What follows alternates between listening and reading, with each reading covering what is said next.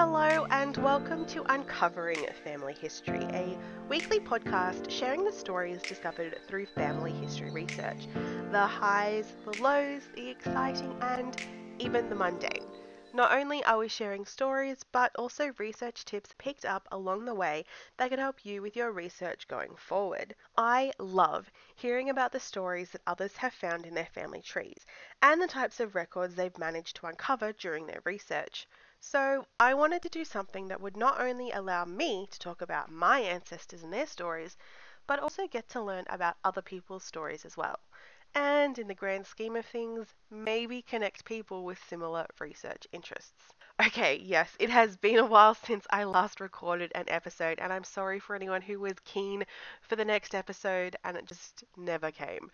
I'm still in the process of getting episodes under my belt and planned out, but I wanted to share this story this week in honor of Remembrance Day today. So, this isn't exactly the podcast coming back weekly, but it is a bit of a teaser to tide you over until I can start recording and uploading again. At this point, it's probably not going to be until the new year, but follow me on social media to learn more about podcast happenings going forward. And stay tuned to the end of the episode because I'm going to talk about this a little bit more as well.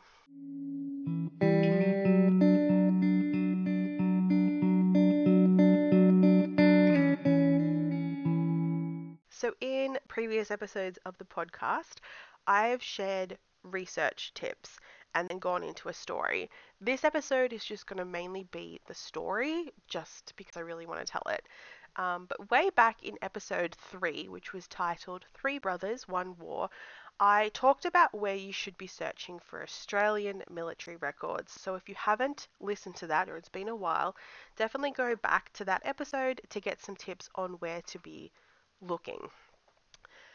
If you are someone who is overseas, I'd actually really love to know more about research locations in your country. So please slide into my DMs and let's have a bit of a chat. While I don't have many overseas ancestors with military service, I think I only have some from the UK and Canada at this point in my research. Uh, there are there are a few that have popped up as I go through and extend the branches of my tree. So I'd love to get to know a little bit more about what database and search locations are available wherever you are in the world. I think it'd be really handy to know.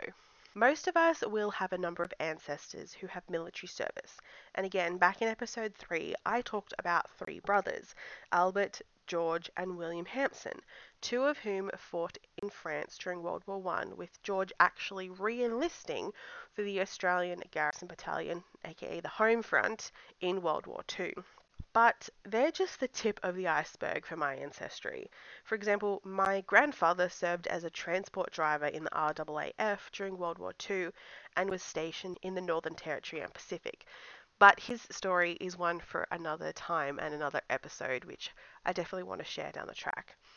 Today's story is actually one of the first war stories I uncovered and learnt about, and it's really become one that's wormed its way into my heart. So let me tell you about my great great uncle, Private W.T. Johns, who went from the rural farming town of Oaklands in New South Wales to the battlefields of France.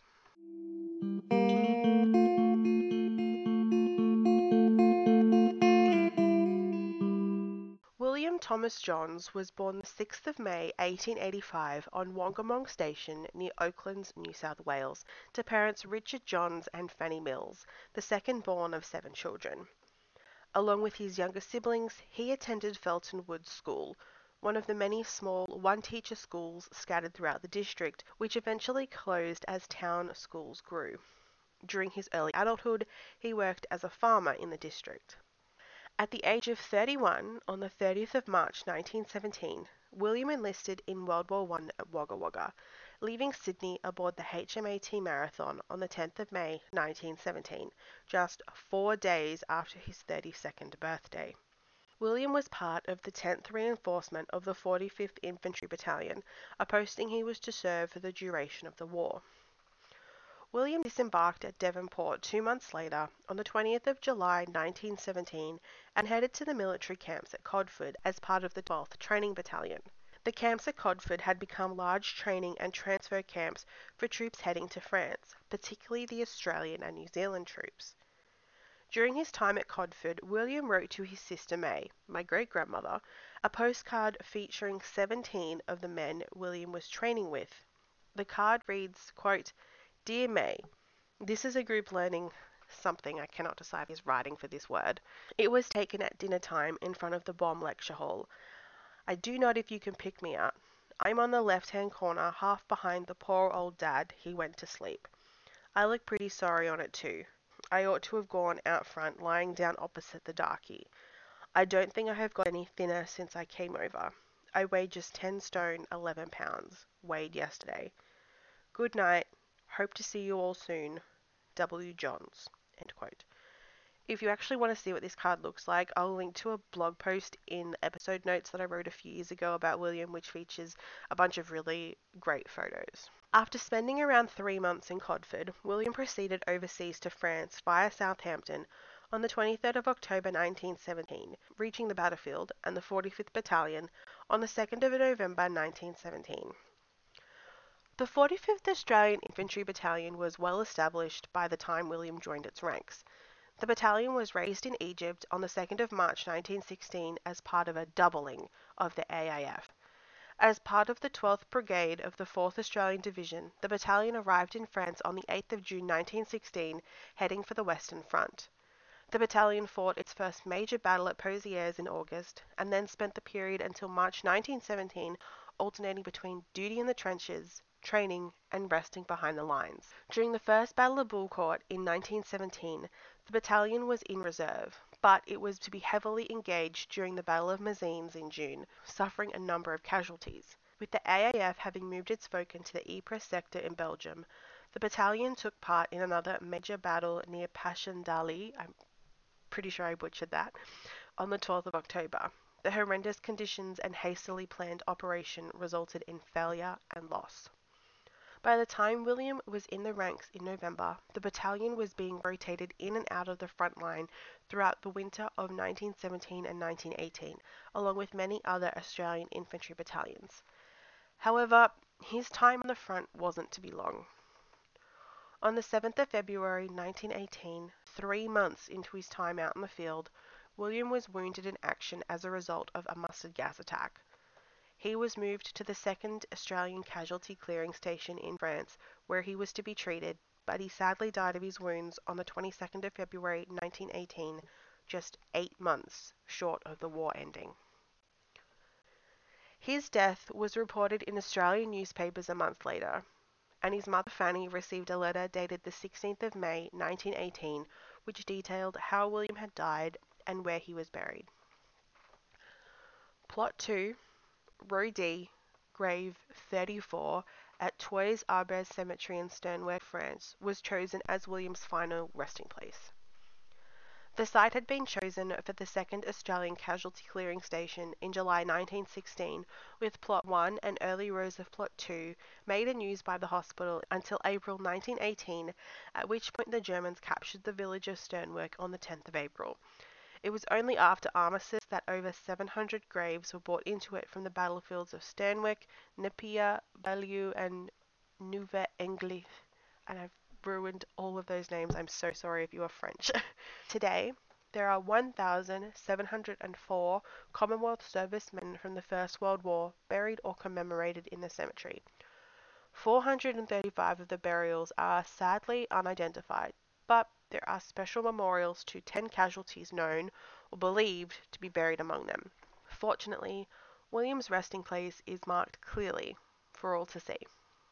On the 21st of July 1918, an in memoriam service was held in the town of Oaklands to commemorate the lives of five local men who would not be returning home. Quote, William T. Johns came from a home that gave two of its sons. Early they heard the call for true hearted men and responded. He gave his life in France, where he sleeps, awaiting the resurrection of the just in God's glorious morn. William's youngest brother Barkle had also enlisted and was actually one of the lucky men to return home. Unfortunately, Barkle had also been the victim of a mustard gas attack, and ill health would plague him until his death in 1937 at the age of 45 once I can decipher all of the service records in Barkle's file, I definitely need to share more of his story. As William's father had died in 1902, his mother was his next of kin. In mid to late 1918, she received his inventory of effects, which included disc, key, metal mirror, two numerals, two badges, religious medallion, electric torch, cigarette holder, cards, letters, fountain pen, comb, razor strop, razor knife, metal keychain, YMCA writing block, and a money belt. On the 10th of November 1922, Fanny received William's memorial plaque. In early 1920, it had been announced that all next of kin would receive a memorial plaque and scroll, quote, as a solace for bereavement and as a memento, end quote. Each plaque had the name of the soldier commemorated, individually embossed, some engraved, as part of the design. The full name was given without any indication of ranks or honours to quote, show the quality of sacrifice of all those who had lost their lives. The scroll designed to accompany the plaques was of thick paper, headed by the royal coat of arms, bearing the following message quote, He whom this scroll commemorated was numbered among those who, at the call of king and country, left all what was dear to them, endured hardness, faced danger, and finally passed out of the sight of men by the path of duty and self sacrifice, giving up their own lives that others might live in freedom. Let those that come after see that his name is not forgotten. The plaque actually arrived in Australia late, and so many scrolls were actually sent out separately, with Fanny receiving Williams on the 9th of August 1921. The scroll was accompanied by a message from the King, George V, which read, quote, I join with my grateful people in sending you this memorial of a brave life given for others in the Great War.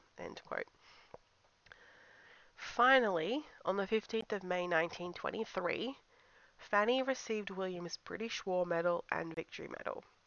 The British War Medal 1914 to 1920 was instituted by King George V in 1919 to mark the end of World War I and record service given. The Victory Medal was authorised in 1919 to commemorate the victory of the Allied forces, and while each of the Allied nations used the standard ribbon and a different design on the medal to reflect national identity and custom, Australians were actually awarded the medal issued by Great Britain. Unfortunately, the location of Williams medals is unknown, and I can only hope that one of my third cousins has them stowed away in the back of a cupboard somewhere. Since writing William's story as a blog post a few years ago, I have since found a few special items that add a little bit to his story. So, I obviously talked about the postcard that William wrote to May from the training camp at Codford, and I'm sure it wasn't the only time he wrote home, as I know he probably wrote letters to his mother and possibly even his other siblings, like he did May. But I actually came across three embroidered silk postcards that he sent home.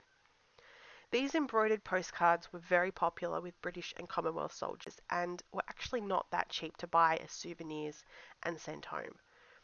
Usually they were mailed with letters and not the thin paper envelopes they came with, so they were often unwritten with no marks on the back, and any message that they were sending home was actually contained in the accompanying letter. I think it's possible that William was actually going to write on the inside of one of the postcards as there's an illegible little ink blob, but he seems to have thought the better of it. One card has souvenir of Ypres and a bit of the town uh, embroidered on it. One has to my dear sister in nice cursive font embroidered on it, and the other to my dear mother, which is more of a little uh, envelopey it has a bit of an envelope flap to it. Um, and from what I can find in regards to these cards with the little flap embroidered on it, is that there was an even smaller card contained within that might have had a bit of a message on it, but that seems to be long gone. And it's also a shame that the accompanying letters haven't actually stood the test of time like these postcards, which can I say, considering they've probably uh, lived in several houses since they were sent home um, over a hundred years ago, they have somehow survived. There seems to be very minimal damage to them. It was a very chance find in an envelope in a box of random assorted stuff. Um, a very a very moving find, if I do say so. So these postcards and other recent finds have actually come from my grandparents' house as myself, my mum, cousins, and aunts slowly tidy and organise their house now that they're both in a nursing home. So, going through all the old photos and family documents has been my domain, and I've kept an eye out for anything and everything of interest. I think I've kept way too much stuff. Um, so, I now have a stack of documents that I have to properly organize, and that's been fun, uh, but that's definitely a story for another episode. Uh, I definitely want to share that in the future once I get everything a bit more organized and I can talk about that a bit more. So, in my search, I've actually been hoping to stumble upon William's medals. I knew it was a definite long stretch because if my grandparents did have them, I feel like they'd be in a bit more of an obvious spot, or I would have known about them already, or I'd possibly already have them, as my mum had already a few important little jewelry pieces and things like that, like given to her earlier. Um, but you know, I was hopeful after my um grandparents moved into town from their farm. The place it was organized, but also there was just like boxes of like random things gathered together. So like some really important um or interesting family history documents that were super old um were like shoved in with like current stuff or like a random assortment of things.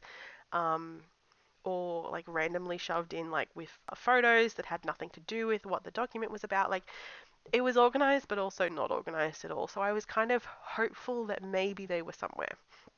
Particularly also because my grandparents actually inherited a lot of family stuff from my pop's cousin, who was William's niece. And because she seemed to have kept a lot of stuff, I kind of hope that in all of her stuff, that maybe there was medals stored in a random box at the back of a cupboard. Alas, I haven't been able to find them, and I've been through every nook and cranny in the house, so I don't think I'm going to find them. But there was a medal find that had me so excited that I was so close to finding them. Um, and it was exciting, but also so disappointing at the same time that I, because I felt so close to just because I felt so close and that I'd open another, like the next box and they'd be there. But anyway, this was another medal though. A small medal made especially for the soldiers of the Oaklands region, sized somewhere between a 10 and 20 cent piece. It's very basic because obviously it's only a small town thing, not there wouldn't have been too many people getting it, but I think it was a really nice little memento that the town um, put together. So engraved on it is, quote, Oakland's War Medal 1918, presented W.T. Johns, end quote. Um, so I don't know if every soldier from the area received one of these medals upon their return home, or if it was more of a memorial medal presented to the families of fallen soldiers. But I'm kind of guessing that this may have been presented to Fanny during the in memoriam service in July 1918. Seems like the most logical time that the family would have received it. And finally, I think one of the most sentimental things found is actually um, a locket. There has been a couple of lockets or locket-esque necklace pieces found, but I think this one sort of this one seems the most sentimental, and it would have been owned by my great grandmother May, who was William's sister. Um, so on the locket is the figure of a soldier on the front, and on the inside it contains the photos of Fanny, so May's mother, and William. And there was another similar locket, although it wasn't really a locket, it was more of a necklace medallion with a photo inserted in the front and the back. And in the front was a photo of William, and the back of it was a photo of Barkle, so both brothers who went off to war. Uh, so it's really nice to think of May keeping the memory of her eldest brother alive and with her throughout her life. Um, I'm going to say that it probably hadn't been worn a lot because there wasn't a chain with it. Um, so I'm I'm assuming probably May wore it a lot, maybe in the early years um, after the war, but as she got older, because she lived to the age of 90, she probably didn't wear it as much. During his training at Codford, William had ended his letter to May with, Hope to see you all soon. Unfortunately, once he stepped foot on HMAT Marathon, he was never to see Australia or his family again.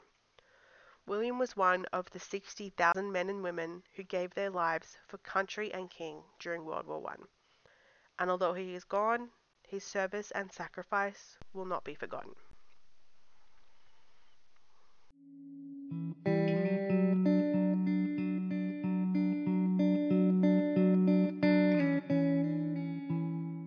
There are plenty more stories left in my ancestry to tell, and I've loved slowly discovering and learning more about each of my ancestors' service as I try to understand what they would have gone through during this time. Fortunately, most of my ancestors that I've been able to research thus far were able to return home, although I don't doubt that they were at times haunted by their experiences. If for some reason you've yet to uncover your family's military history, now is the perfect time to start discovering, and you will be seriously surprised at how much information is contained within their war files. Even just their enlistment form can give you so much information if you can't access the files yet or they're just not available depending on where you are in the world. But if, like me, you're in Australia, if you can get on the National Archives and access their full uh, their full file with every single document ever pertaining to their military service, uh, it's a gold field. Like, you'll love it. So, as I said at the top of this episode, I'm working on bringing back the podcast for more episodes next year. So, please do reach out if you're interested in getting involved, having a chat with me, and sharing a story or two from your own ancestry. I'd love to jump on a Zoom call with as many people as possible and have a bit of a chat and just get to share some of your stories and how your research has gone and how you've managed to uncover some of these stories and just share the love of family history and genealogy with more people. So head to the podcast page on my blog, which will be linked in the episode and show notes, to get in touch so we can organise a recording session. I cannot wait to hear. Um, I cannot wait to hear about what amazing stories you've been able to uncover in your research.